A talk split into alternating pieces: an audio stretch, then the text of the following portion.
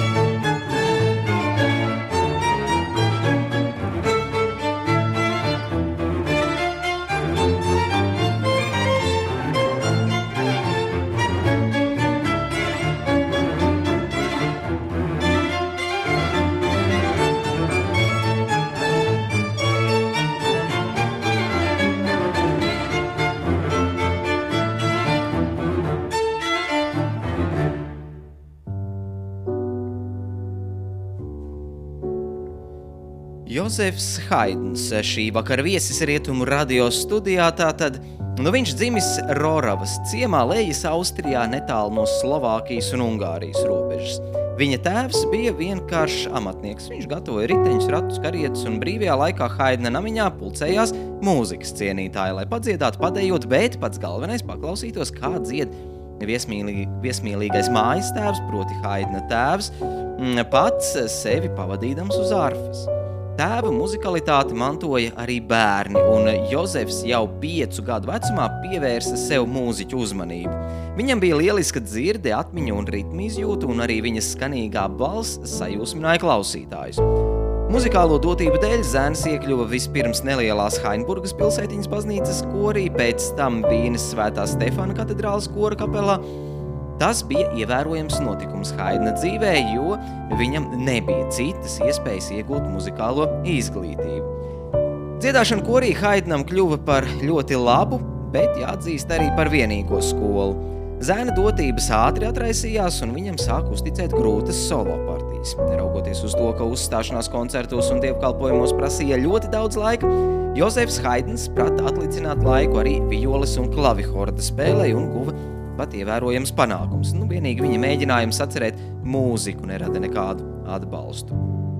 Eh, skarbā eh, dzīves patiesība bija tā, ka tajā brīdī, kad Haidnam iestājās balss lūzums un viņš vairs nevarēja dziedāt korī, viņu bez liekām ceremonijām no turienes izsvieda ārā.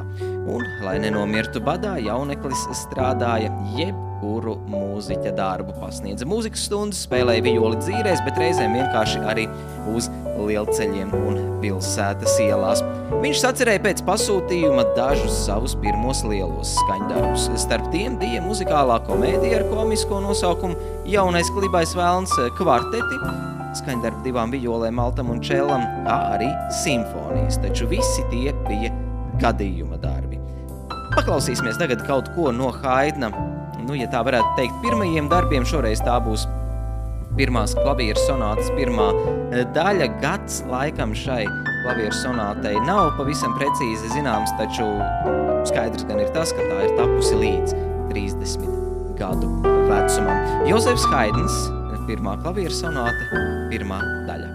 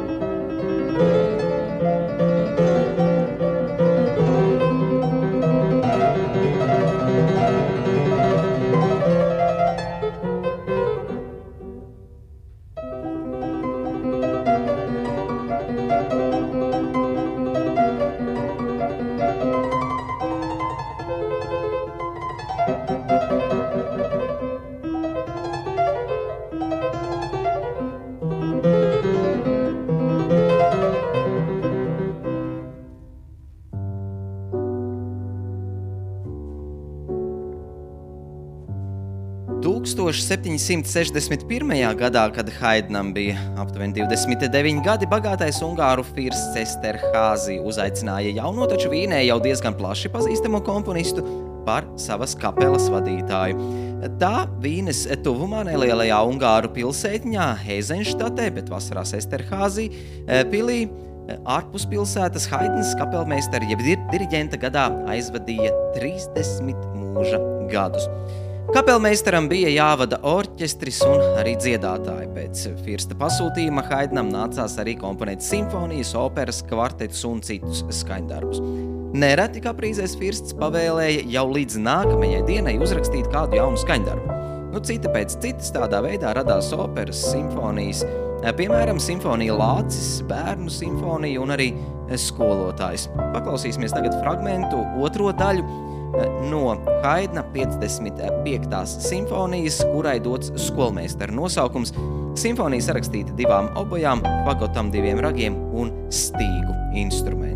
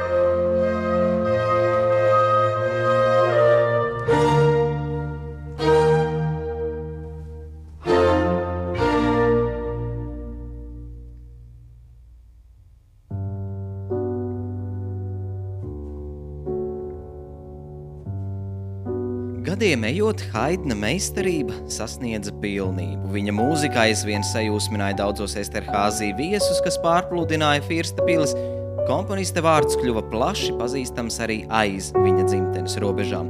Anglijā, Francijā, Krievijā sešas Haidna simfonijas, kuras 1786. gadā tika atskaņotas Parīzē, ieguva Parīzes simfoniju nosaukumu. Tomēr Haidns nedrīkstēja bez firsta atļaujas ne izbraukt ārpus firsta mūžas robežām, ne arī iespiest savus skaņdarbus, ne arī vienkārši kādam tos uzdāvināt, kā tas tajos laikos bija pieņemts. Turpinājumā viena no sešām Parīzes simfonijām, ceturtā daļa, jeb fināls 1786. gadā tapušajam Lācim.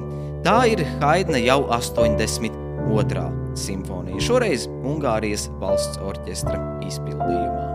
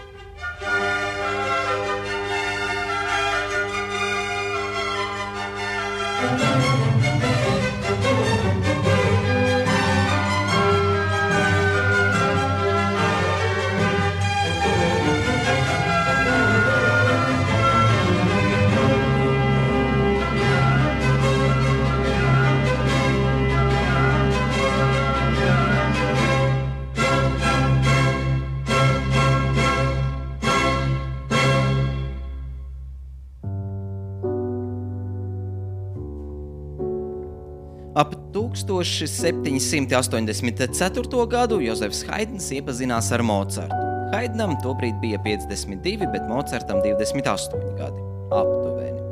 Abi komponisti mēdza spēlēt kvartetā, kur Haidns izpildīja violas, bet Mocarts alta partiju. Ar sevišķu patiku Mocarts spēlēja Haidna kvartetus. Šai žanrā lielais komponists uzskatīja sevi par Haidna skolnieku, taču jāatzīst, ka šādas tikšanās bijušas gaužām retas. Kā stāsta reiz uzturēšanās vasaras pilī, Jozefam Haidnam ar pārējiem un tātad Firstu Esterhāzi bija ieilgusi līdz pat vēlam rudenim. Uznācis augstums, bet līdz ar to arī slimības. Proti, Esterhāzija pilspurvainā apkārtne pastāvīgi izraisījusi saslimšanu ar malāriju. Atceramies, mēs runājam par Austriju. Slimību novārdzinātie mūziķi pārdzīvoja arī atšķirtību no savām ģimenēm. Viņiem bija aizliegts vasaras mēnešos tikties ar saviem tuviniekiem, bet Firsts ne par ko nelikās nezinis. Tad Haidns atrada diezgan īpatnēju veidu, interesantu, kā nevērīgiem saimniekam to atgādināt. Proti, viņš uzrakstīja simfoniju, kura vēlāk ieguva atvadu simfonijas nosaukumu. Eh, simfonijas izpildīšanas laikā mūziķi cits pēc cita nodzēsa sveces pie savām pultīm un atstāja orķestri. Beidzot, beig beigās palika tikai divi violnieki, viens no tiem pats eh, Jozefs Haidns, kuri tad šo skaņdarbu arī pabeiguši. Arī viņi nopūta savas sveces un atstāja skatuvi. Firsts šo mājienu sapratis un visžēlīgi atļāvis atkal pārcelties atpakaļ uz Eizenštati. Noklausīsimies 45. atvadu simfonijas 4. daļu finālu, kurā tad no arī mūziķi izpilda iepriekš manis minēto performanci.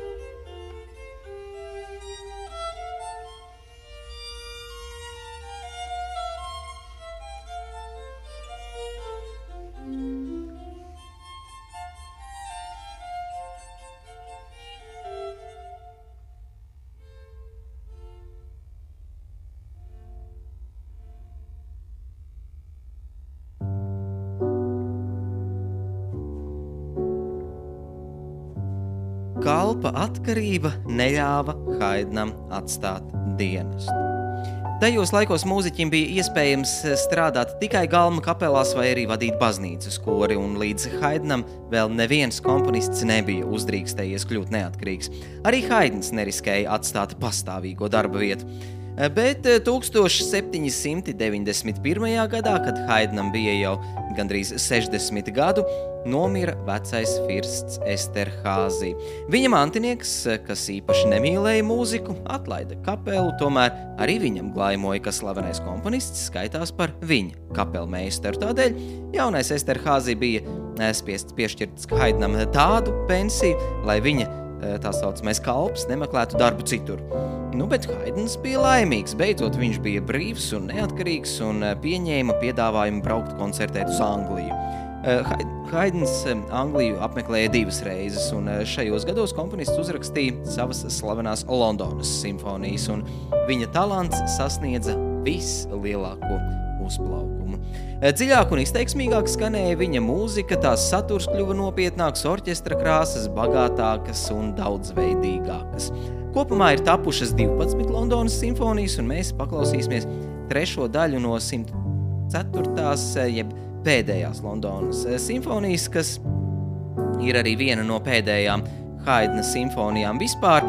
Citur tiek minēts, ka šī ir pati pati pēdējā, bet nu, ir ir vietas, kur eh, rakstīts, eh, ka pēc šīs eh, ir tapušas vēl piecas.